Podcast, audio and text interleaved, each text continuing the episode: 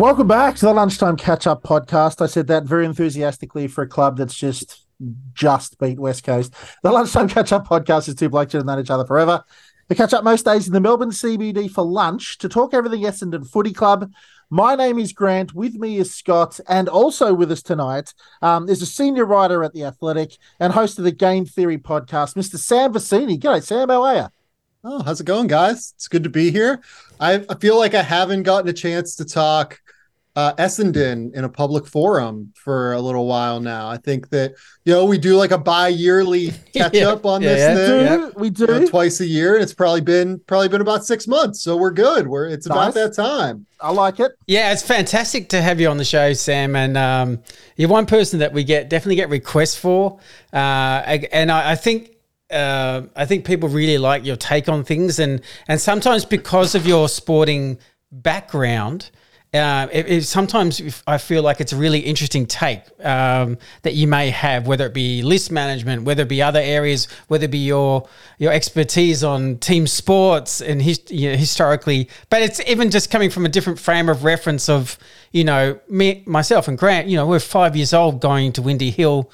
We have that. We have that kind of historical. You know, where where obviously y- your wife introduced you to uh, to the Essendon Football Club, and, and that's how it happened. And and and and you've come over now to to live here and work, and and you're you're a mad bomber fan, mad sports fan, and I just love that you. I get a, a really interesting take, and and and and love to hear what your thoughts are. Um, can I ask first, just and before we go into Essendon, you, you how was Vegas in the summer league?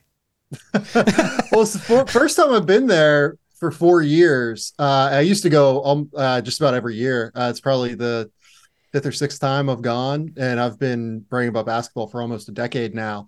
And look, I, I, I, I will rag on summer league uh, because I think that people take the wrong things away from summer league. Yeah. But truly, I have a great time going every time I go. I will try and go most years uh, at this point. I, I really love it. It's a really great opportunity to meet some great people, meet you know fans of the podcast, to go meet writers that I'm friends with that I communicate with you know over the phone and online and everything like that.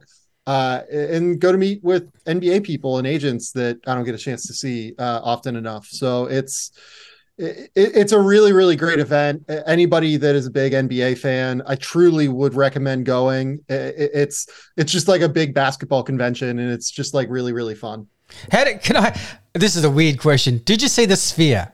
Because that thing I is did. that thing is just it, it freaks me out of how how cool it looks.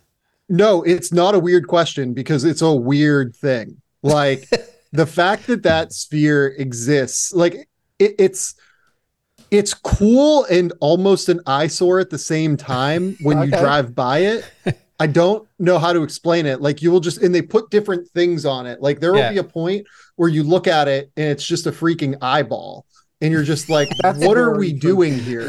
Yeah. Uh, I, I like asked a lot of the cab drivers around Vegas, like, what is the deal with this thing? And they were just like, yeah, you know, it's like a concert venue and people will go in and they'll see like Taylor Swift and people like that. And then also the idea is that they will do advertisements on the outside of it and Yeah. things like that. And I was just like, cool. When do the advertisements instead of the eyeball start? Like, that'd be nice. Because I think I think I think to open it up, you too. Um, to kind of do the first slot there of shows, um, but yeah, it would. It's just uh, if you haven't seen it, go to YouTube and type in Sphere Las Vegas. It's one of the most amazing pieces of engineering. No matter what it is, it's my most amazing piece of engineering you would ever want to see, uh, and it just it just freaks me out. But uh, look, uh, yeah, obviously, and I didn't mention enough that your background mainly is NBA, especially around the draft. If there's a cow to me of the NBA, I think I think you would be linked to it. Um, but that's you know you have that sort of expertise um, and, and, build up such a strong reputation and, and, authenticity around around how much knowledge you know around college basketball and what's and and, and the draft period. But you're a mad AFL fan too, so. And we've known you for now a couple of years. We've speak we've spoken each year. Last year it was a, a, a pretty somber kind of feel uh, with seven wins on the board. Uh, and you know, I'm actually interested because I haven't spoken to you even before you know prior to even November. Not a whole lot, yeah. yeah no, even to November 22. So I'm I'm actually just curious um, how you see initially the club and how that changed. I mean, you, as in president, CEO, coach, new development structure, you know, full time VFL roles for the first time. Just what you we may think is basic things that most clubs should have. Just initially that structure coming in place and how important that may be. Yeah, I think that the last time I came on the show was probably uh, I don't know, would it would have been like trade period time? So like November. So when the club was probably just prior when it was down on his knees. Yeah. Yeah. And let's be real about it. Like they were in the shit, like at that point, like they were in the middle of it. Yeah. And I think that if I remember correctly, what I kind of talked about was just structures and building the right structures and continuing to go about things in a process driven way uh, whereas it feels like this club has oftentimes not gone about it in that way. And there are still aspects of the club that I have an immense amount of concern regarding, but I think undeniably it has taken an enormous step forward this season.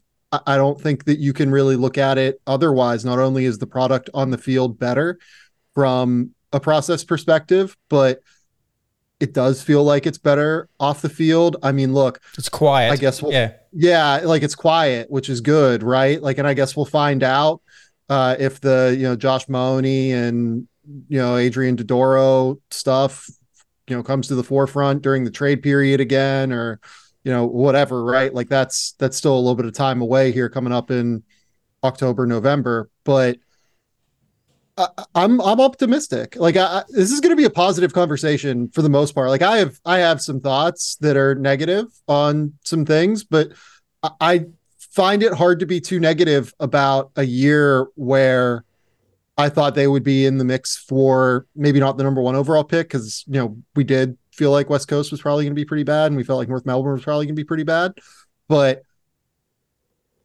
I felt like they would probably be in the bottom five bottom four, and they're three games left in the midst of a finals push. However, you know, DOA that seems as we watch them yeah, scrape yeah. over the line against West Coast, right? Yeah, it was. I guess that's um, yeah. It's it it it's been a very in, hard year to for me to assess because you've got that round one to thirteen kind of view, and it was like the first time I thought oh, you know, um, I, I think it's predictable how they're going to come out, how they're going to play. Yeah. You know, it might come to turnovers, it may come to some silly mistakes that might cost you a game, but you accept that because they're. Uh, but then, then the break happens, um, and whether it coincides with Sam Draper's news and all that sort of thing, I, I am that's what I'm trying to rack my head around. But it, just out, just out outside of that break comes a, a slightly different on-field view. Uh, you have the poor loss to Fremantle, um, poor loss to Geelong, which in some ways is very common for us. But so you kind of go, okay, that's that's one. I'll go, okay. Um, but then a, a, poor showing against uh, the Western Bulldogs. Uh, yep. You know, he had back to back games where he hadn't scored 50 points. Uh, and, and then probably the West Coast game, you would say it's a win. And, and you actually, and generally, I say this authentically, I'm really happy for it that they that they actually got up the last 90 seconds and showed some grunt and went, okay, let's win this thing. That's great, but it was it was still a showing that didn't give you a world of confidence. So Where where do you where do you see that? Like, how do you view, I guess, this last seven week period to that first thirteen week period? And it, do you do you think there's some re- realistic tiredness um, conversation around the young midfield group, and or is it a, maybe a mental tide, or you know, I'm I'm I'm trying to rack my brain around where where do I think as a fan I, I think this is all sitting, and and and uh, there's another. Sorry, I'm, I'm waffling on way too long for this yeah. long question, but there's even another theory that someone was mentioning in the media, and and, and there was a, another conversation is.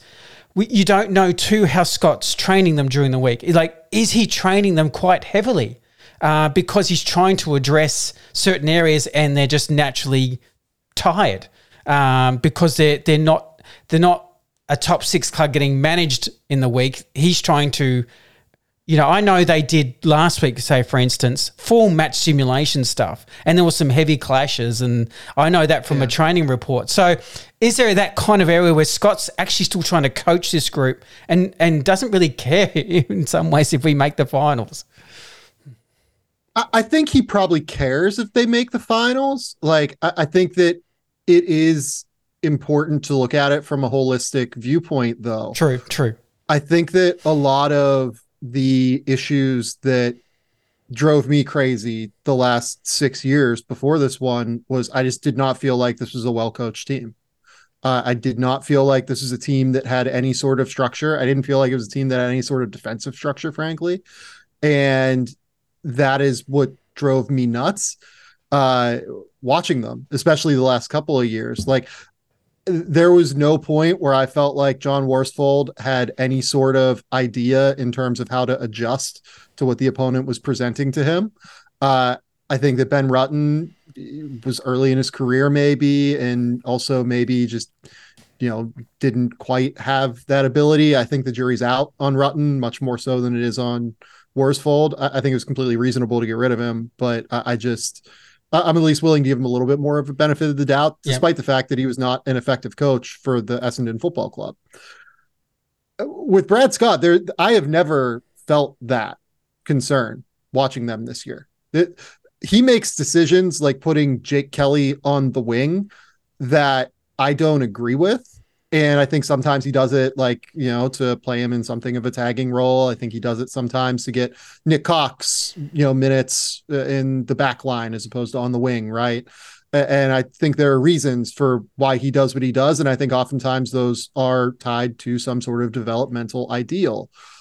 But I just can't help but notice that the defensive structures, particularly, uh, are much more sound. Like I, I, will watch them, you know, track back through the midfield, and uh, there are a couple guys where I have concerns with that. But like for the most part, it feels like they take up space. It feels like they're attached to their guys and they're you know performing their responsibilities. To me, as somebody that like doesn't know a lot of stuff about this stuff right? Like, but it was abundantly obvious previously under the previous regimes that other teams just had the most space in the world going through the corridor, going through every different little area that they could. Uh, when Essendon would play them, especially you know over the last three or four years, I think realistically, uh, that's just not true this year. I feel like they have some games where they get into a back and forth, like the Sydney game was pretty open uh, throughout yeah. portions of it. But for the most part, I feel like the adjustments that he makes are quite strong. Like earlier, you know, in the West Coast game, right? Like in the first quarter, it feels like they're trying to get a switch all the time in order to try and open up the part of the field. So what does he do whenever they get the ball in defense? Because uh, Essendon is struggling to uh, score and make anything efficient happen in the center uh, in the forward 50 he basically instead of trying to like shut down the center he tries to shut down the switch. And west coast doesn't really know how to handle that right with their spacing and doesn't know how to get the ball out of their defensive 50 which then leads to pressure for Essendon which is why the second quarter was their best quarter of that match I thought. So it, it's it, from a process perspective, I can't get beyond anything other than saying that this is just much better. Um, I'm not going to pretend to know some of the things you know in terms of what's happening with practice and with you know training and things like that. I think it's very possible maybe that he's training them hard. I think it's possible that uh, there have been some lineup inclusions recently that are uh, not as defensively inclined in some ways, right? Mm. Or that uh, are still adjusting to the scheme in some ways and that change the mix of players, you know, at the center bounce or change the mix of players in the defensive 50, right? So it, it's, you know, losing Jordan Ridley is enormous, obviously. So it, it there, there, it's just like hard for me to, it's hard for me to look at these seven games when I think it's more about the fact that like they've lost to good teams as opposed to they've had like a fundamental shift in like a style or anything like that. It's more that they just haven't beaten a finals team yet this year to me. Yeah, that that's true. And uh, look, just uh, I can't uh, like when people were talking about the West Coast game, and I, and I watched it again. And have I, you guys talked about it yet? like on the pod? No, that's what this is today. Technically, yeah, we did like a we did a po- I did a post game reaction, and it was, wasn't easy. Uh, but it's funny how your your mind shapes when you rewatch it again, and and because so you you just understand what's going to happen and and you, so you look for different areas and and and like it even just dawned on me just in some plays and you go I see in the last quarter I see you know Davey and Brian and Cox and Tsatas getting involved yeah. and I'm going oh that's right like 3 weeks ago this is four players that weren't playing for us and none of them have played 30 games and yeah. and you know you know whether Jake Stringer was injured or not if you're a fit Jake Stringer leaving the side and a, and a fit Jordan Ridley leaving the side and a Sam Draper, let's you go halfback, critical role. Ridley's our is our quarterback. Draper is our whole energy ball in the middle of the ground, and Stringer is by talent alone is the most talented forward. Um, probably on the park. I know you could argue right and that, but one's a little bit more height and but as far as just pure talent and and when he's fully fit, um, well, he's he's a game breaker. He can go into the middle. He's yeah, yeah. Guy that will kick important goals. I, I understand what you're. So saying. yeah, so replacing them with with very inexperienced people, um, I do have to get my head around. I'm like, okay, just seeing just seeing the stat of like there was 10 players that played for us that have played 59 games or less that's 10 and you're like and i know west coast had 10 as well but then the you know when you have that jack darling and and, and gaff and very experienced players it, both teams actually went to the game quite inexperienced and quite level in a weird way of where the players on the park were as far as experience and age. So you you do have to factor that in that you know I can see some plays in the third quarter where zones were completely broke down, but then you, you look at this you look at you look at the replay of it and you can see is that that looks like actually a bit of an experience there, like just a changeover, just guys that Scotty has to coach over the next couple of seasons, get it ingrained. So there there is an element there of understanding we're very much a work in progress. Um, obviously, Scott came on board in November, and me myself, I was, I was, I was at that game. I was gutted, even with the win. I don't know it sounds funny, but I was like, I just went away going, that sucked. Uh, uh, but and then you know, the more my my brain sort of like computes what has happened, look at the look at everything in totality, look at who's playing on the park um, I can then dissect things a bit more reasonably and, and go, okay, um, you know, d- do I like Kelly on the wing? No, I don't. But I've been upset at a Worsfold and Rutten for not trying things and not uh, not yeah. seeing what he can get out of his list. So do I have to have that in my head as well that at least I've got a coach that's going to try something. He's going to say if it doesn't work, it doesn't work, but he, he's to he's going to work out by the end of the year what he's got as far as list management. And I hope in October that then reshapes how we draft, how we trade, and fill in some holes. Grant, I mean, this is your show. I, I at least want Sorry, to Grant, a chance to talk about the West Coast game. it's twenty minutes mate, in and Grant hasn't spoken. Yeah, mate. When we uh, when Scotty gets on a roll like that, I just send him a message going, Mate, there's probably a question or two more that we could ask Sam to come on, as opposed to telling Sam what we think has happened over the last five or so rounds. No, no, no, no, no. I, I think it's I think it's important to talk about. Yeah, Absolutely, Like the, the context is important. Oh, look, and I- just before I pray, uh, like I know Sam's guest, but I approached it to him as him being a third host of the show. So, um, and just having, just enjoying the com- and just having conversation with us.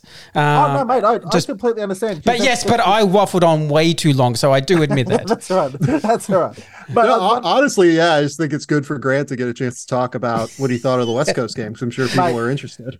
the West Coast game, I think, is another version, and one of the one of the things that I wanted to sort of talk to you about is with professional athletes, and this may may uh, sort of trans- transition to the NBA or professional basketball in general. When a team, actually, two questions: Does do NBA teams have habits like bad habits as a team? Like they don't.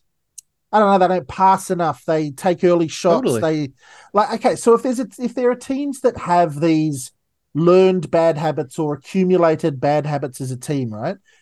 I think Essendon's learned or accumulated bad habit is kicking into the forward line. Our, our forward uh, forward fifty entry is statistically bad, so I think there's enough stats there to actually prove that it ain't real special. But I don't understand why The tape's why- bad too. I mean, we, we Yeah. watched the we watched the games. They're it's And- bad. why do they continue to do it like i understand if you're if you slip into a bad habit because it's Yeah. comfy and you know how to do it but then halfway through the next time out in an nba game the coach is going to go oi rebound right get yourself back at you got to get the rebounds you got the and they often they make adjustments quickly like that right i find in the essendon footy club we just continue to kick these big 30 to 40 meter long looping balls inside 50 and the Mm-hmm. defenders are just watching it come in over the three or four seconds it takes to get there and they're just smashing peter wright who's got to go up against two and Yeah. three blokes so i'm just I'd, I'd I'd love to understand wh- why you think that is the case that week after week we continue to do it I, I often think of it as like a feel for the game kind of thing, like an understanding of uh the amount of time that you have maybe to make decisions. Like to compare it to basketball like I'll, I'll use someone that people are probably familiar with like Nikola Jokic. When Nikola Jokic has the ball it feels like he has more time than everybody else on the Mhm. court. When Scott Pendlebury has the ball for Collingwood it feels like Scott Yeah. Pendlebury has more time than everybody else when they have the ball right to me it's like a football IQ thing, a basketball IQ thing, and these are I think learned accumulated habits over the course of many many years. Now that's not to say that you can't improve them. I- I think that Zach Merrett particularly is somebody that I think has improved a lot in terms of his entry into the forward 50. Uh, but guys like Andrew McGrath and Darcy Parish, I think, have not improved in that regard and I think they, you know, need to continue to get better at it. And I think there's a chance that they could, but it, it's it, it's a little bit harder than that, I guess. And it's a little bit concerning, maybe, that we do see the adjustment from somebody like Zach Merrett that has been within these schemes for years upon years upon years yeah uh, and has made adjustments. I'm not saying Zach is perfect in this regard. I'm sure he would not say he's perfect in this regard. Uh, I think he ended up with like a few turnovers, maybe like you know five or six turnovers in the game against West Coast. But at the same token, the level of improvement I think has been real, and I haven't personally seen that from somebody you know to call out two names uh, that are among the higher paid players on the list. Certainly, uh, McGrath and Parish, I think, haven't necessarily done that. So, yeah, but at the same, you know, at the same token, again, like I think that some of the younger guys that have come through, like I think Archie Perkins is really good at finding that. Like I think he has a very cre and also I think part of it is like maybe creativity as well. It's hard for me to know with football necessarily. I think in basketball there is a piece of it that is like just true creativity, right? Mm. And true like you know differences in athleticism or like balance or you know control over your body in some ways um you know, Darcy Parish, I think, is like we'll talk about Parish maybe a little bit later when we talk about like list management, but like that guy's like one of the most interesting athletes I think I've seen, just in terms of like what I think he's really good at athletically and what I think he struggles with athletically and like how that bears itself out. Um, but like I, think some of the younger guys are quite good at it. Uh, I would say, like I think that I think Caldwell's shown flashes with Yeah. being good at it. I think that I think there are a number like Nick Nic Martin certainly has shown flashes at being very good at it. Mm. So I think that it's it's improving, and I'm sure that Brad Scott plays a significant role in this, but it's the thing that drives me crazy, along with the forward line structures. Like my wife Laura uh, will talk about this constantly throughout games, where it just feels like we have, it feels like we have less space for our forwards than everybody else because guys aren't shooting off in different directions and finding spacing. Like spacing in the NBA is so important. Yeah. Um, being able to find uh, one-on-one matchups, being able to find mismatches, right? It feels like Essendon's forward line doesn't do the best job of spacing well throughout the forward 50 and like creating those one-on-one opportunities. Yeah. Has it surprised you how quick Kyle Langford has come on as a forward? Because he's seventh in the Coleman medal. Like it's Yeah. and he's and he's top six in goal assists in the AFL. So it's not just a good year. He's having close to an close to an All Australian type year. Oh, he he should be in the All Australian squad. Like no questions asked. Like I don't know if you should make the te- like the final twenty three, but I mean undeniably he should be in the squad. W- what I would say about Kyle Langford is I was talking again to my wife about this um, over the weekend. One thing I said to her was, you know what? Like obviously it's a surprise that he's this good at this this fast. But every time like that he's gone forward, like in the third and fourth quarter of games, Mm. I've always felt like he's been pretty good at it. Like he has like an innate sense of where to like take a lead to. He has an incredibly consistent, straight uh kicking mechanic. yeah, that, does. Yeah. like is extremely reliable. Um the answer I think has to be yes, that you'd be surprised because he just never done it before. But also no, like no. his Uh, glimpses have like- been so so positive Yeah. forward that it's more it's more why haven't we played him this role three years earlier? which is a- a recurring theme with the Essendon Football Club uh, Mm. with their players. Like, you know, finding the best role for Darcy Parish was a hassle for his first four years, when in reality, he's just always been a central midfielder coming out of Geelong Falcons, right? Like, y- you, know, uh, it, it's. It, I I often wonder how many careers those six years under Worsfold and Rutten may have doomed uh, by not playing players in positions that were best for them. Mm. You, you kind of uh, speaking music to my ears there, uh, Sam, because I when I have many a heated debate with our uh, our best listeners in the entire world um, about the likes of a of a BZT down back and uh, like the the list management. Now I understand. Look, could we have a better list? Absolutely, right. We could find um, Paddy Cripps and we can get Bond and we could have a great list. Absolutely, but seriously, the the list manage so the list development um, over the last six years and even before that maybe i think has been a significant contributing factor to exactly what you Yeah. just said darcy darcy parish was played at a half forward flank which apparently nowadays is the way you ease a young footballer in right like you bring tsatas in you put him in the half forward flank so he doesn't get folded in half by big strong mature midfielders but then you move him into the midfield now darcy played three years um, as a high half forward when he would get 10 possessions and, and not do much, right? You put him in the middle and he's averaging 30s.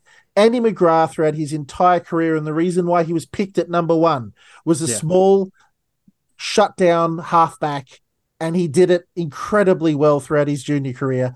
And then we put him in the midfield for two or three years, and we wonder why it didn't work. Now, Brad Scott came out at the start of the season and said everybody's playing in the position they should be playing at. Right, like you bring Setterfield in from Carlton, they didn't have a spot for him. They tried to make him a halfback, it didn't work. You bring Setterfield in, put him in the midfield, look out, he plays really well. I think that that, and I think you're right. The the Worsfold um, truck era really didn't develop the players well enough because Langford should have been playing at in the forward line.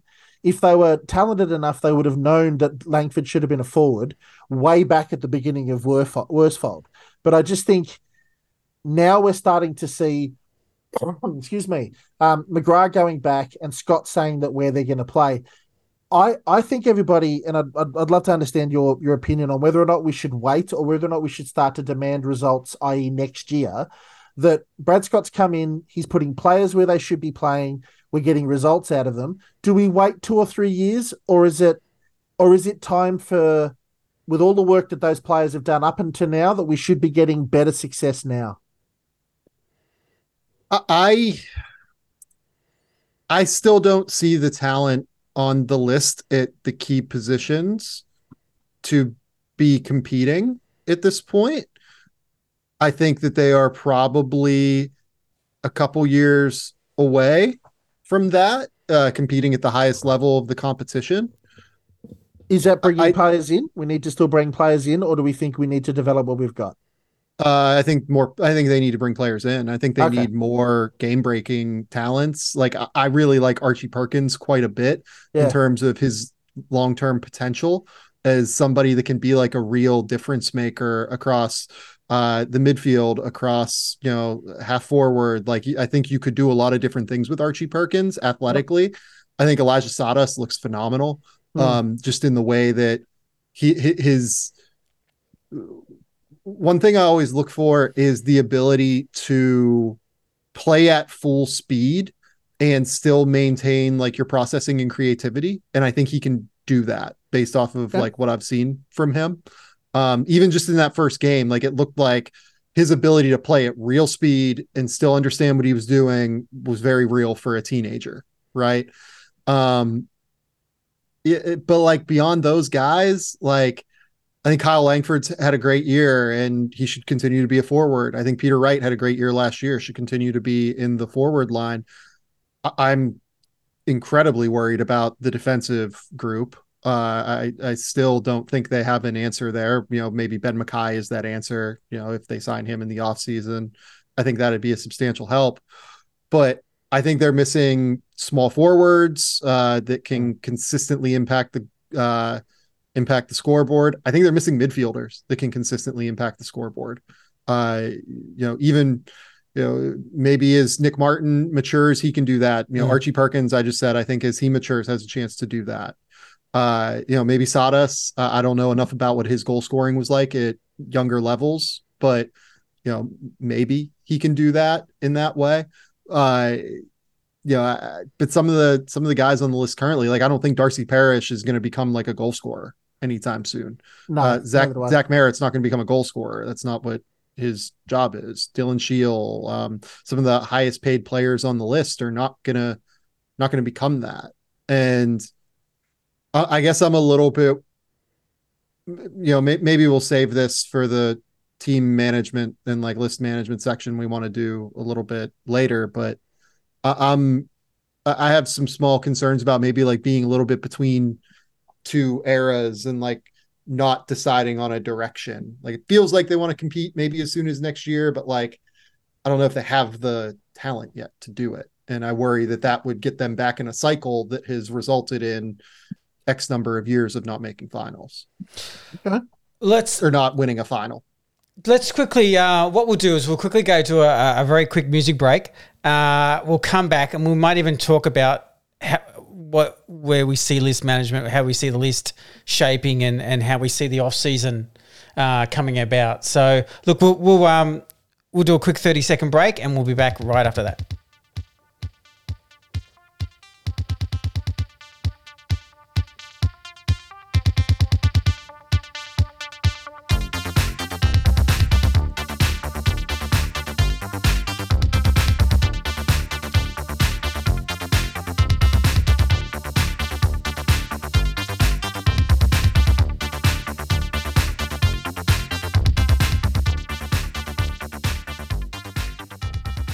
Welcome back to the Lunchtime Catch Up podcast. Now then, list management, Sam. Can we kick it off the top with a controversial one. We had him gone at the start of the season. Uh, in uh, and he, I, I think he's personally turned it around for another season at least, uh, with some good veteran leadership in Dyson Heppel. Where do you see him at? I think he's been great. I think Agree. that a I- can't say enough positive things about Zach Merrett this year. First and foremost, like as, Yeah. we're talking about like Dyson Heppel handing off the captaincy. I mean, I, I feel like I've been coming on this show for two or three years now, talking about that being the guy that I want to be the captain of the football It's club. very true. You have been consistent in that message. hundred percent because he leads by example. He's consistent. He's reliable. He is willing to be vocal in the moments where it seems like he has to be vocal, be that positively or negatively. I- I have I have an immense amount of respect for Zach Merrett. And uh, speaking of the trickle down effect of that, I think that allowing Merrett to take that on his shoulders has opened up the world a little bit for Dyson Heppel to not have to worry about things as much. And I think that's been critical for him. Uh, he's been phenomenal. He's what got like 12 straight games or whatever of 20 plus possessions. Like he's Mm. been terrific. He's truly been terrific, I think, this year. And and it, I I generally feel like his foot is finally healed, which has allowed him just a little bit of an extra step than he previously had in the other Yeah. years. I feel like he's running across the ground the best he has for probably three four years. He, should be a top 10 like Crichton medalist. Oh, easily right for me, he's Like, for me he's probably seventh or sixth. Yeah, Yeah, no, a hundred percent. Like I was trying to think of like how many guys I would have ahead of him. Like definitely Merrett, definitely Langford.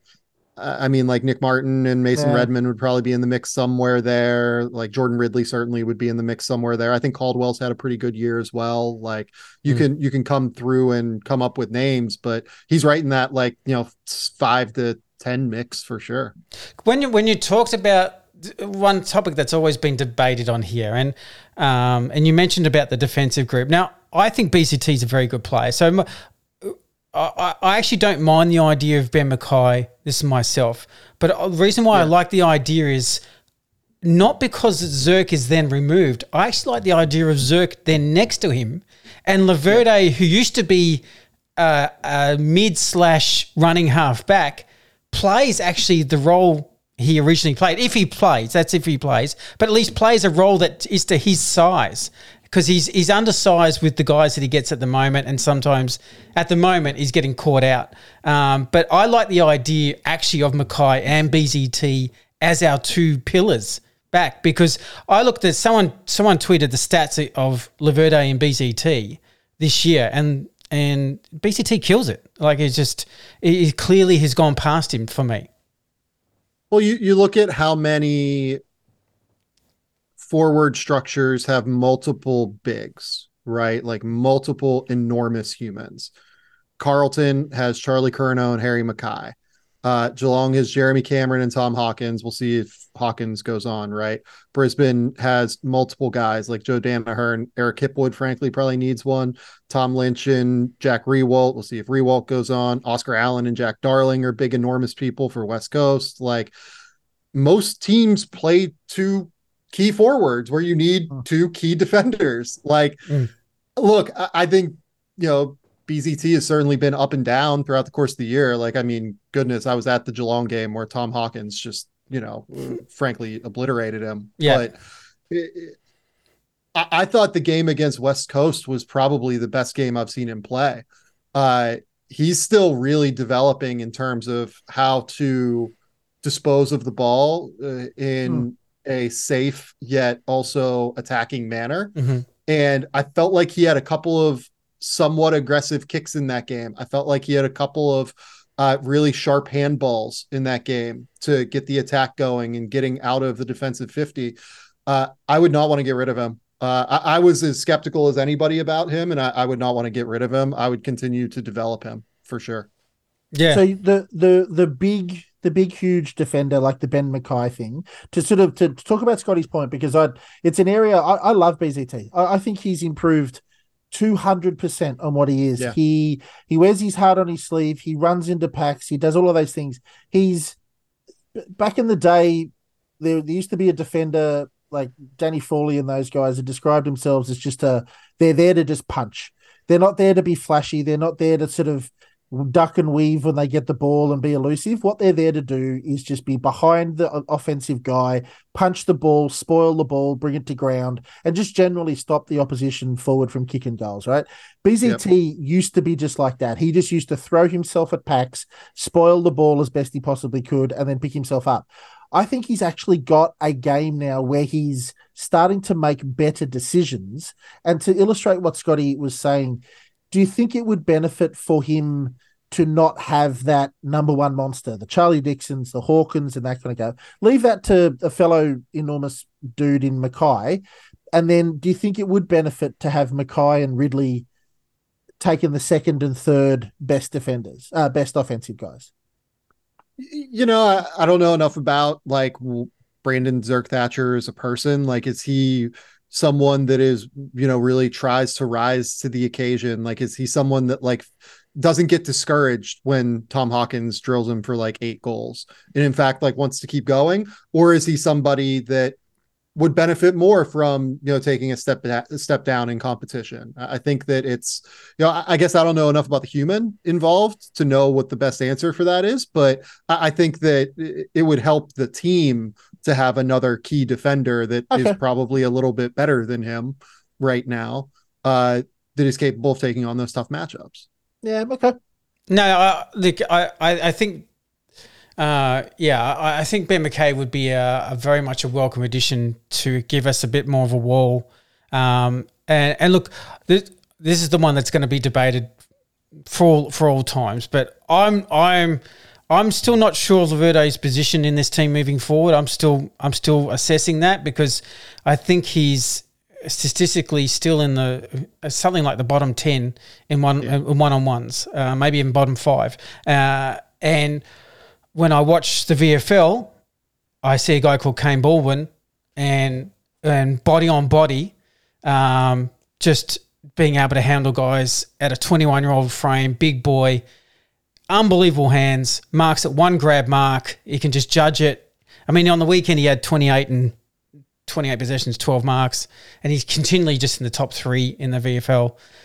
I, for me, I'm like, let's just see what this guy can do for a month. Like, what happens if this guy really comes on? He was, uh, but that's just that's just me. I think there's some talent there in the back. That's one area I think actually there's talent there. There's uh, there's an 18 year old guy called Lewis Hayes who we drafted end of last year. Yeah. Centre half back.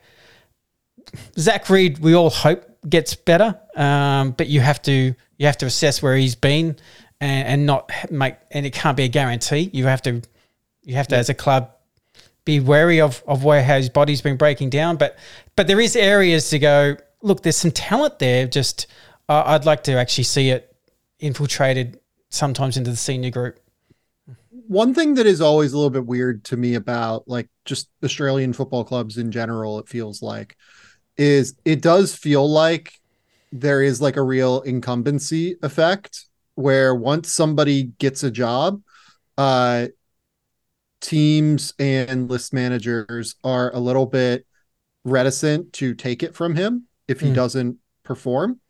Um, I think Jayden Laverde like fights his ass off and like battles every single game yeah. and is overmatched in a lot of matchups. And I would love to see him as like a mid-sized defender yeah. as opposed to what he's tasked to do. And I think that it'd be interesting to see it, but it does come down to like salary cap allocation to me. Mm-hmm. It comes down to like how much is he going to ask for? What is somebody else going to offer him? Like uh, the tool, like Brandon Zerk Thatcher's tools are undeniably better than Jayden Laverde's for like what the role is that he's being asked to play. I think. Yeah. Uh, you know, Laverde's ball skills are better, and you know, he, you know, like you said, like he comes from playing like more of a halfback, and like you know, can occasionally move up to the wing and everything. But uh, to be like a key defender, you need to be big. and Jayden Laverde is not big, unfortunately. Hmm. Scraps his ass off, but like it's it I, I would love to see him in a different role. I, yeah. I would, but I just don't. I, I, don't see it for him as a key defender at this point. Can I ask on the other end? Um, and we'll go to the midfield as well because I know you want to speak about. But just on the other end, Yeah. You and I share the same concern. And you you could see Brad Scott after that West Coast game. He kind of mentioned it by, by not, but without mentioning it too much as in specific names. But he obviously was not happy with his small forward group about how the hmm. ball was coming out of that back line. And he's been rotating guys through that small mid, small forward, and I don't think he can find a mix yet that he's happy with. That's doing the role that he wants them to do, which is maximum pressure and keep that ball inside the forward fifty for a longer period. Um, so that's an area um, for me. Is like they're going to have to have a look at because they're not getting the production I think they hoped out of the Guelfis and Snellings and those kind of guys. Well, look, it's not an accident that I can't remember if it was last offseason or the se- offseason before they tried to sign Bobby Hill, right? Yeah. Yeah. And you look at what Bobby Hill's doing right now. He plays every game for Collingwood. He has like what, like 25 goals, something like that, and has been really good for them. So eh, this has been an issue that has plagued the club now for a long time. And they tried to fill it. I think this past offseason, certainly with the Davies and with uh Jye Menzie, and it's just going to take those guys time. Like Alwyn Davey is not ready to play AFL football at this point. Uh, he's it's okay. He's skinny, and you can see the ball skill, like the like hunt the ball, like talent that he has. He's just not ready yet physically, and it's fine. And his Like, he's and his young brother is a natural small forward where Alwyn isn't. That's just reality. Wait, what? What is Alwyn if he's not a natural small forward? So Alwyn likes to play up the ground, high half forward, almost ru- Okay, runs that up makes through the almost midfield. onto a wing. So Likes almost have up to a wing. to run. He likes he likes space, and and Jayden Davey likes small forward crumbing. Yeah. But okay. but with his injury, obviously he hasn't.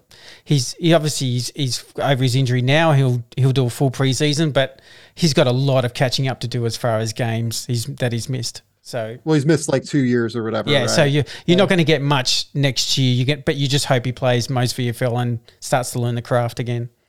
Well, and look, like they, you know, end up with Jye Menzie in the midseason draft, and Menzie has 20 goals this year. I think he's really the one that like I feel good about Yeah, at this point, Yeah. like moving forward. Um, but they, they still have to answer this question. Uh, I think that it's it's the thing that they need to figure out. Like they've tried Nick Hind there at times. Like it's I think Nick Hind is much better as a you know running halfback. Mhm. Uh, Matt Guelfi, I, I love Matt Guelfi. That dude is just an absolute dude in terms of a pressure forward. And I'm good with like one of those guys in the lineup. I think he's Mm. valuable as a defensive pressure forward. Like every team, I think needs one of those guys. Mm. They just, you know, you need multiple small forward goal kickers at this point, yeah. and they they just don't.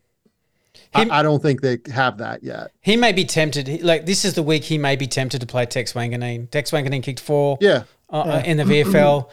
Um, the fitter he's got, because people may not understand, he had a foot operation, so missed a lot of the preseason. So he's had he's one of those players that's had to play catch up on fitness as the years gone on.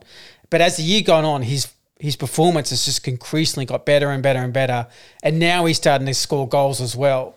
Um, so he may be at that point now where Scott's like, well, now we've got him to the point where he's really performing well. So let's let's have a look at him. Yeah, and, and look like I, I probably like denigrated Matt Guelfi. Like Matt Guelfi, you know, has you know twenty goals or whatever this year, but his his role is going to be the defensive pressure guy. It's the And defensive. I think he uh, under, yeah, yeah. I think he embraces that role. Like he's he he's one of the guys that like knows who he is and attacks it. So I I I love Guelfi. It's just like you know th- they need they need to figure out some answers. I think in the forward line in terms of small forwards and pressure forwards. And I think it's an interesting one for the likes of Wanganeen and Davey. And, and like you said, I, I agree. I think Davey's quick. He's he's super fast and he's got skills. And I think he's going to be an okay footballer um, when he's when he's in the team proper, right? But with the way the ball's been put into our forward 50 at the moment, we're not, unless we're kicking it to Langford, who's one on one often, leading out from the square like the good old fashioned forwards used to, taking marks in front of his eyes and, and generally Yeah. being a good forward, right? If the ball's coming in as often as it is, as it is bombing long into Wright, who invariably at the moment is just making contests, he's Yeah. crashing packs and the ball's invariably hitting the ground after that. That's the part I'm not. I'm. I don't understand why the our the Davies of the world, or you bring in a Wanganeen or a Waller or something like that to be at the bottom of that pack.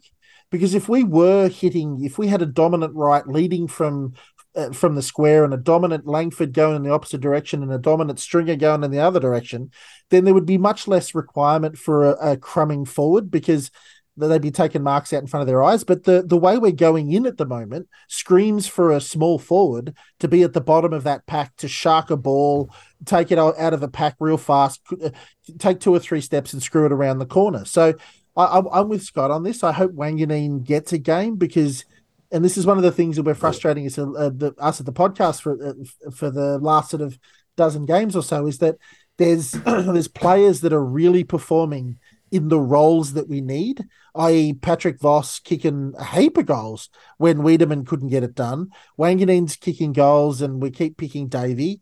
So it's it's just a bit confusing at the moment. So I think I agree with what you're saying, Sam. That the small forward part is when you say it quickly, it doesn't sound like it's important, but it is really important to the success of our club, especially.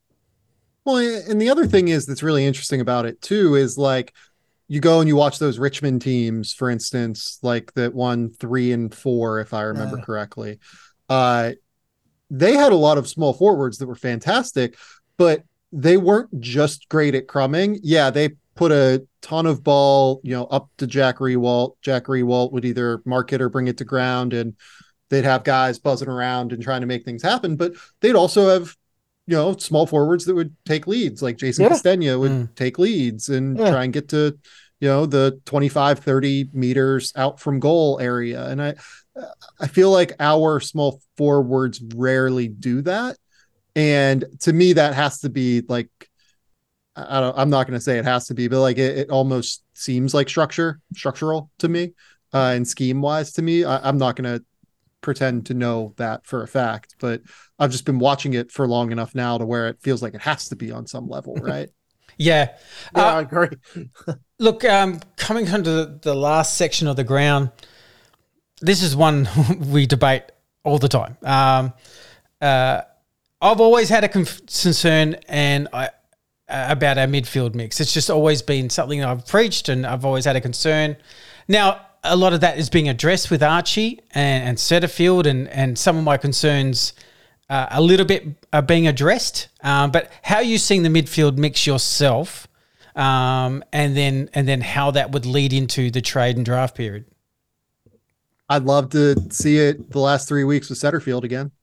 Yes, I, I, think that's yeah. like a really big evaluation piece here in terms of how it works. And you know, obviously losing Stringer as well as a big body that they would put through the midfield as well. They mm-hmm. they have not been very big through the center of the ground over the last few weeks, which is a, a problem uh, for the club in terms of why they've struggled. I think even beyond losing Draper. Uh, with injury in terms of center bounces. I mean, Draper's physical too, though. He he gets four or five clearances oh, as totally. well. Yeah, yeah, hundred percent. So it's it's a I don't think the midfield mix has been right this year because the injuries have made it difficult for the midfield mix to be right over the last, you know, second ha- or last third of the season, maybe the last 7 weeks or whatever. The question is like are you good enough to invest the resources financially that you would have to to retain some of these guys? Right? That, that that's what it comes down to with Dar- like Darcy Parish is the name we're talking about here. Let's just like not yep. let's yeah. not sugarcoat this, right? The club has to make like a substantial decision on how much money it is going to give to Darcy Parish next year. And I- am personally a little bit skeptical of paying him substantial amounts of money. I think he's a really good football player. Like I, he is one of the best player at players at getting the ball in the contest that you will find in the AFL. Uh, he is unbelievable at seeing the ball and getting the ball. And maybe this is where I kind of wanted to talk about him athletically because, like, his short area movement skills are some of the best, like, that I've seen watching football, like, over the however long I've been watching football now, almost coming up on a decade. Like, he is so shifty through his hips and so like so able to stop and start like on a dime in short areas that it makes him so so impactful as a guy who can get the ball in a contest. He seems to read the ball well. He seems to like go find the ball at a really high clip. Look, he's like second in the AFL in disposals per game or whatever, right? Yep. Like he's unbelievable at getting the ball. I would not want to expend eight hundred thousand, nine hundred thousand dollars, whatever the cost is going to be to Darcy Parish having a fifth place in the Brownlow, everything like that. Given his distribution skills and how I don't think he quite impacts the scoreboard in the way that I would like to see. On top of being somebody that I think breaks down a decent amount defensively. Uh, he had a great moment at the end of the West Coast game defensively, where he got the ball like in that contest and kicked the ball forward. I think to a contest that ended up with ball being brought to brought to ground, Menzie picking it up, handballing it over the top to Langford. Like that was all started by Darcy Parish, and then Parish was a killer in that last center bounce as well. Like he mm. he closed the game and like won them the game in like a real yep. way against West Coast. He also is inaccurate is a disposer of the ball. Uh, he has a 68% disposal efficiency this year. That is like worst on the team, second worst among the team among the midfielders. And I, I think it's just really hard to win that way. It, he he is the prime issue in terms of putting the ball just on his foot and praying it feels like. Like uh, I'm just going to boot it deep and go. Yeah, and that's and, that's that's part of what I was talking about with the whole 30, 60 to 70 meter. A lot of those are Darcy Parish. A lot of those ones me. are he gets the ball, he turns, he's got a meter. Great. Darcy's got the ball again. It's just awesome. You see him run out of a pack and you think, great. But then I'm really hoping that he just lowers his eyes and hits the guy at 50 or hits the guy out yeah. on a forward flank or something but the hoik comes. I don't. I don't. Some, sometimes I don't think he realizes he how much time he does have. Right to take yeah. that extra step. I'd almost like him to get run down. If you get run down, Darcy, uh, not good, mate. But if you get run down, at least you were taking that extra step to try and wait to see which way Kyle Langford was going to go, and then yeah. cause that extra step, you you you got run down, right? But I'd rather him take an extra step and put the ball somewhere good, as opposed to take the two steps, got to go, got to hoik it in. And this is where the athleticism piece I think is so fascinating. He is not fast over long distances, like comparatively to other midfielders, like you watch him try and track back defensively, like off the ball, like guys will kind of blow by him like pretty regularly. And then as he's trying to like dribble with the ball, like he doesn't have that long area like speed. He has great, unbelievable short area quickness. He has great uh, hands. Like mm. all of that stands out immensely. But that lack of speed, I think, is a real killer for him defensively. Like it's it's he's the he's one of the most interesting football players I've gotten a chance to watch, and like I I have so much respect for his skill set, and like I hope he gets paid by somebody. Is somebody who wants the Essendon Football Club to like be really good. I'm still just like, I don't know how sold I am on it. I guess like I, I don't I don't know how sold I am on how much he impacts the scoreboard offensively, and I don't. I'm definitely not sold on like him impacting the defensive midfield in any way, shape, or form. To your so, to your background, just on on trades and drafts and all that sort of stuff. Yeah. Do you find it intriguing with Darcy that six weeks ago he was on national news saying that he basically wants to come to us, sign with us, uh, and then there's kind of just been this six week of nothing? Like like redmond's been signed. So you're asking me to read the read the afl media tea leaves a little bit. Well well yeah i mean there's obviously been look i would i would imagine the way that that works is like i mean look the way it works in the us maybe it doesn't work that way here. Uh, if he was on the news and stuff i didn't see that or anything. So this is total speculation on my part. Um i would imagine that like that was set up by his representation probably right? Yeah. so like you know hit the hit the circuits a little bit. Yeah, let, let, a few people know. Yep. Yeah, that, there's just been. I guess there's been rumorings and and you know, from fairly good qualified people to say that there's a little that both parties want. Parish wants to stay. Essendon want to keep him, but the Essendon um, deal may not be over as flattering to the to the to the parish camp, and when there's that little bit of to and fro.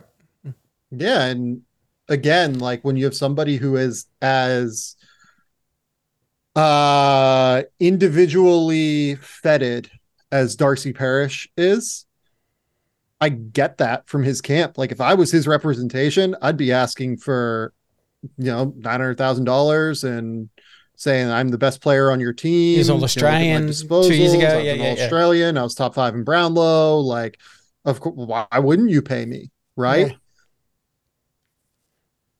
and he has every right to ask for it. I think it's just that I, I don't know that I would want to be the one to pay it. I guess like I, I think it's completely reasonable for him to ask it. mm. I just don't. I don't know how impactful he is on the.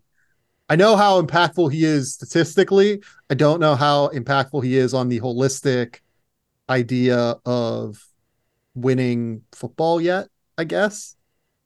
And for such an expenditure that you'd have to make, it's it feels concerning to me. I so guess. looking on that looking on that other side of the of the card then for Darcy, not that we want Darcy to go anywhere and and we're just speculating, like you said, but is there enough of an argument towards the like you said, he's not in fact impactful on the scoreboard. He is wasteful with the ball, those sort of things. Is there could you mount an argument to say that sure, 30 possessions, all Australian, five, fifth in the Brownlow, that's all good things. But if we packaged Darcy up and said, okay, Darcy, we're not to, and we're to let you go. If we packaged him up, could we get something decent for him? Being yeah. a, a, a conscientious, sort of subjective person, Sam, would you let him go? It's what I would do. I think. Yeah. Okay. I don't know if I'd be right to do it but it's probably look. I I don't think the jury's out on like I think the jury's still out on what Darcy Parish is as a player, which is like somewhat concerning when you have to pay him. Like like that's that's what worries me, right? Like he is this incredibly statistically valuable oh. uh, or statistically accomplished player. I don't know how much it impacts the win and loss column. Yeah, and I mean, when you have to expend that much money, when you have real substantial needs in the key positions and you have all of the depth in your list is centered in the midfield you can throw Jack Caldwell in there. Ben Hobbs can get more possessions in the midfield. You or at center bounces. Like you can throw in. I think Archie Perkins is going to be very good in the midfield. I think that Elijah Tsatas is going to be good in the midfield. Like all of your draft resources, not all of them, but a substantial portion, especially over the last couple years in the first round, have been drafting players that can theoretically act as replacements for Darcy Parish. And you have real needs at the key positions to pay. I I, I don't feel good about it. Like I, I'm not I'm not sitting here saying that like I feel like this is a no brainer or anything. I, I, think it's a hard decision. I, I just is it one of those ones that uh, GMs need to make, like one of those tough football decisions or professional sporting decisions that the GMs need to go listen, listeners or, or supporters, trust me on this one. We we we under we looked at the left, we looked at the right, and we've made a decision. It's it's yeah. going to be one of those those hard ones to make how how unpopular would it be? Because I feel like he gets a lot of like it, it's real. He cops a lot of yeah. He, he, cops a lot like, of social media, but but that's I mean that's that's that's that's, that's also not real life. Like yeah, that's yeah, just yeah. like you know very active, Look, engaged people. The West like, the West Coast the West Coast game actually is a funny micro you know, you totally you have yep. you have 30 possessions, you have 13 in you know, 13 score involvements, you have nine clearances, unbelievable contested footy, six clangers, 11, 11 turnovers. You have this whole yeah. like this whole game is like represented all in those stats, and and I know you could argue, you know, it's realistically seven turnovers. If you when you judge some of those turnovers, you go some of them late in the game. You just needed to kick into Sure, space to win your game. That's um, He, he had two late where literally he just put the ball on the foot and like just to give us time. Yeah, yeah, just to give to us give time. time. Yeah, yeah. It was the right decision. yeah, yeah. It's so actually sh- the right decision. It's should not, a turnover. Yeah, yeah. Yeah, should not get turnover like issues for those. Yeah, those I- were the those were the right decision. Yeah, I, I love. It's interesting. I, I'd love to actually ask an AFL guy why they consider some turnovers because they considered, you know, the Tsatas kick to Guelfi, and, and Guelfi dropped Yeah. the mark, even though that was classed as a turnover because for, Guelfi or for Tsatas. yeah, it should be a Guelfi turnover. The Yeah. NBA is good at that. The NBA is good at like if you drop a ball, it's your turnover. yeah, yeah, Um, yeah, I mean it, it's given the needs of the football clubs. If if the club was like in a position where it was contending, and the club was in a position where they had answers at the key positions that I felt like were strong, I would say resign them and go. Like I, I think that you just got to do it. But the club is not near winning a premiership right now, and I just don't know how close paying Darcy Parish exorbitant amount exorbitant amount of money based on like AFL, you know, dollars uh is something that helps the club. Like y- you can only expend so many resources on the midfield and then also not give those resources chances in the midfield. Mm. Right? Like i- again, like that comes down to list management. Who, who for you, if you had to name two or three untouchables or the most, you know, the the players that that influence Essendon the most, who who do you have on your list? Merrett number one, unequivocally. Uh, he's the guy. Like from a leadership perspective, you know, all of it across the board. I would say Ridley uh, would be. Mm. I- I- if I'm being like, if the guy that I think would have the most like quote unquote like trade value league wide, I think would probably be Ridley. I guess is like a key defender. He's like an all Australian yeah, yeah, back. Yeah, He's young. Like, I, I think it'd probably be Ridley, and then I think it'd probably be Draper. I Mm. think those are probably the two that like teams around the league would go, "Oh shit, this guy's available. We got to go get him." Mm. Like, Mm. we we got to do whatever it takes to go get those guys. yeah. But like, Probably, like, and probably coming up from behind is probably a 21 year old Nic Martin, just coming up Yeah, fast. and- yeah, and frankly, like I think Tsatas would be up there. I think Archie Perkins would be up there. Like the younger guys that are, I think those are the most valuable players on the list.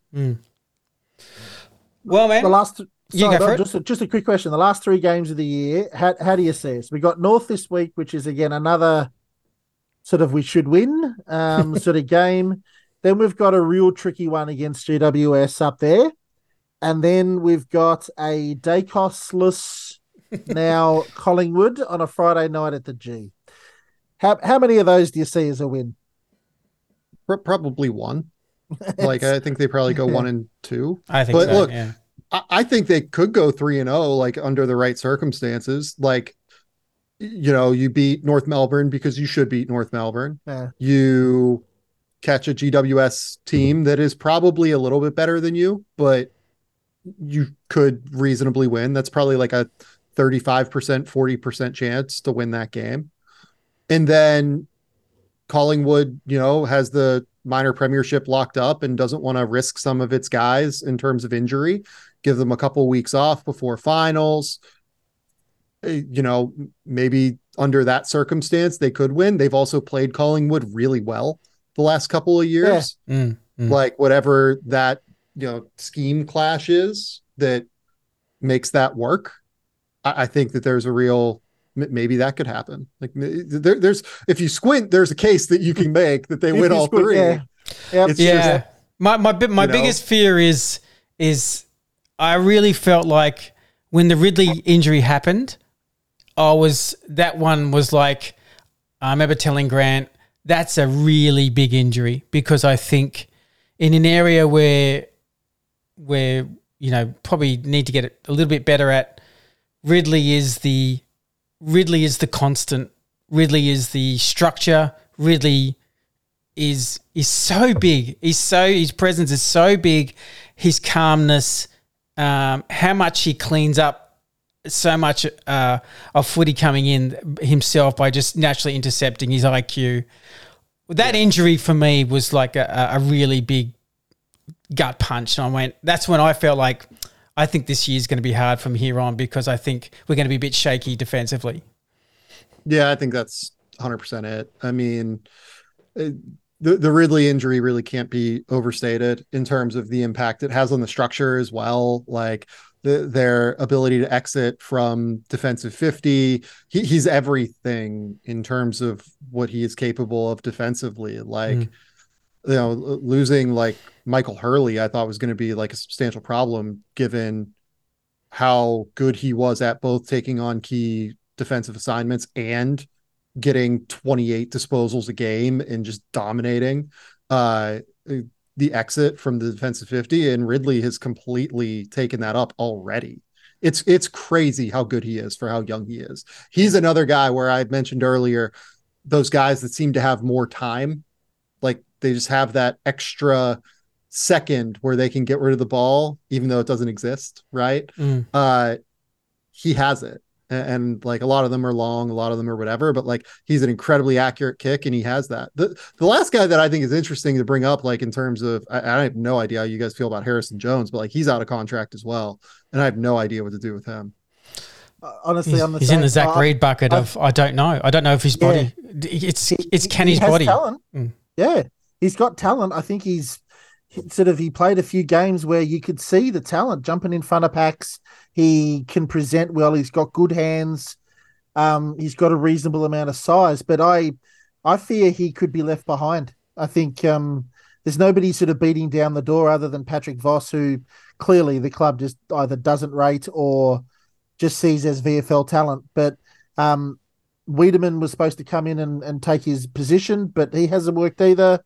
So I, I just fear that Harrison could get left behind if we, like you said, if we draft a key position or if we put some money, we've got apparently a big chunk of cash uh, in a war chest. Um, if we put some money into a decent centre half forward, I think Harrison could be left behind, unfortunately. Yeah, I mean, it feels like a worry. Like, uh, you know, the the other big one is Jye Menzie. Like, they have to get him under contract. I yeah. think. Mm-hmm. And he's like from Adelaide, I guess. So, you know, who knows, right? In terms of, I, I have no idea if he wants to go home or not. I'm speculating. I, I, I hope he stays. I think he has a chance to be like a 30 goal a year, like small forward. Mm. It's just, you know. Well, he's a bit of a journeyman. He's, he's a bit contract. of a journeyman because he was in. Ta- he's actually a Tassie boy. Played Tassie for a while. Went to Adelaide for a couple of years, or maybe a year or so. Then come to Victoria um, so I think I look. I hear he's he, he's very very well liked um, awesome. at, at, the club. Um, so it would be just us saying yes or no. I think he would want to stay for my. oh, the if they if they said no to him, that'd be crazy. That'd be mm. absolute. Yeah, there's there's clearly other players. Yeah, there's clearly other players playing in the VFL and, and other that are, uh, are pretty obvious cuts. Yeah. That's just being blunt. I won't name them, but they're just he's he's he's leading for me the small forward at, at the moment. Like so, there's yeah. So he, he's he's um he's got a really good uh, perceived pressure feel about him, uh, where yep. guys and can sense he's around and he's running around manically and and he's got that kind of yeah perceived pressure. So I, I really like him for you know real proper first year. I'm really liking his progress. So. Yeah. All right. Well, Mate, I, I, I, can't thank you enough for coming on the show, Sam. And uh, you know, it's always yeah, it's always such an interesting chat. Um, I love how you think about the game, uh, and uh, yeah, it's.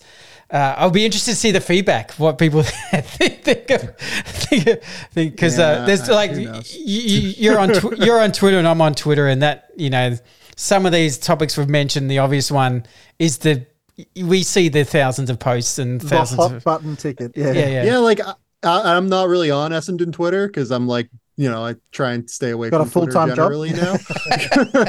so, you know, it, it's uh, I'm I'm intrigued to see how much of it comes through.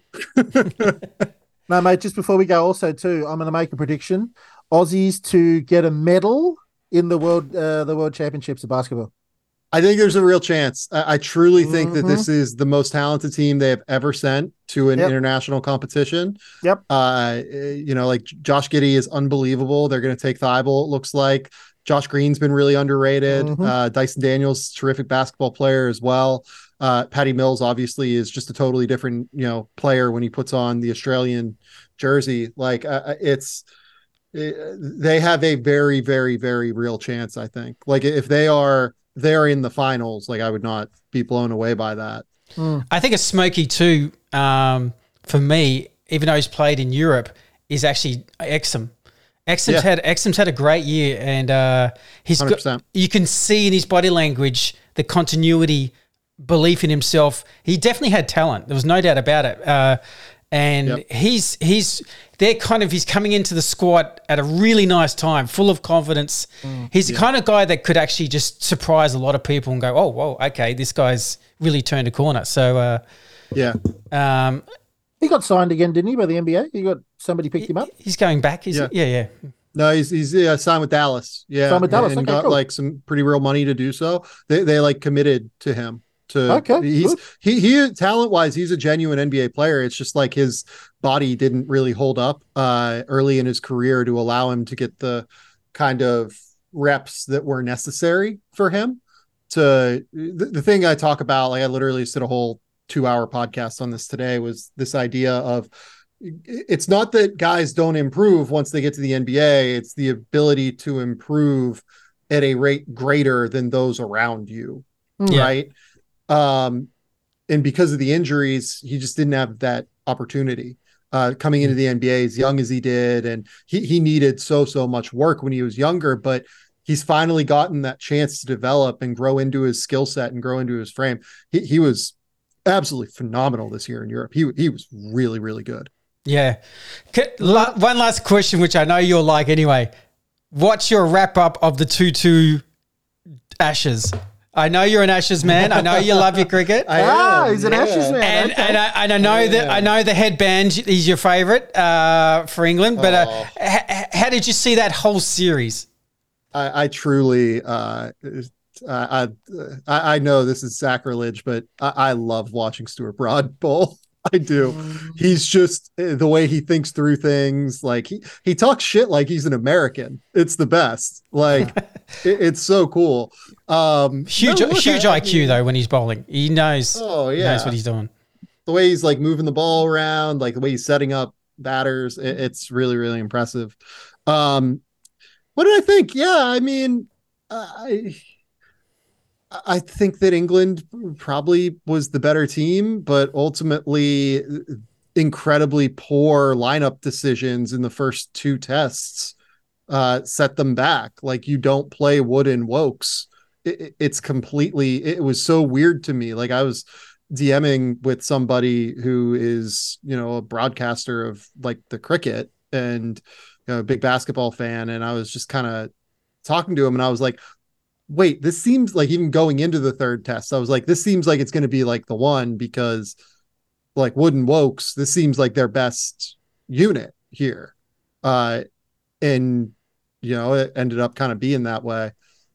It, it's disappointing, obviously, that it was a draw, but they retained the ashes. So whatever. It's that's the important. So what, thing. that's basically That's, it. that's basically it. yeah. like it, it's hilarious. Like people want to shit on like Pat Cummins captaincy, and they want to you know do all that stuff. It's like, well, England and their lineup choices early in that series, they're the ones that cost themselves.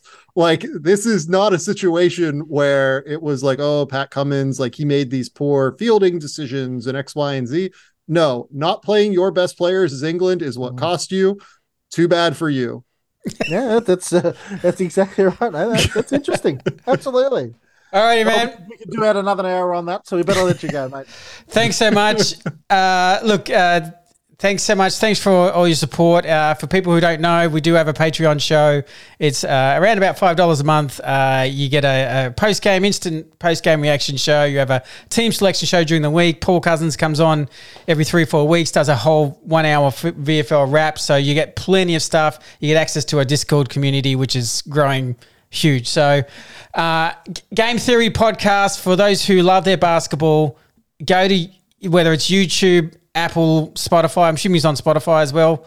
Um, yeah, so you know if this is as good as it gets if you're a basketball nut. This is this Exactly is correct. this is a creme de la creme of, of, of, of detail and podcast. So uh, I appreciate that. That's nice. so uh, yeah, it's uh, pl- definitely go to YouTube, go or go to uh, iTunes, Spotify, all those major outlets, um, and check out Game Theory podcast. So thank you, Sam. Uh, great to catch up you again. We'll see what the situation is sometime next year when we reflect again. Come on the show and uh, I- I'm sure we'll do it for uh, list management uh, as that whole thing's happening. Yes, so indeed. Looking forward to it. Maybe m- look, maybe maybe we'll do a uh, uh, actually one thing you, you might enjoy. We may even do something like a like a bit of a a bit larger Zoom and have like Ed Pasco who does a lot of the a lot of the junior development work and, and, and scouting for for Oakley Chargers and all that sort of stuff, and have a few voices on, and we all can talk draft and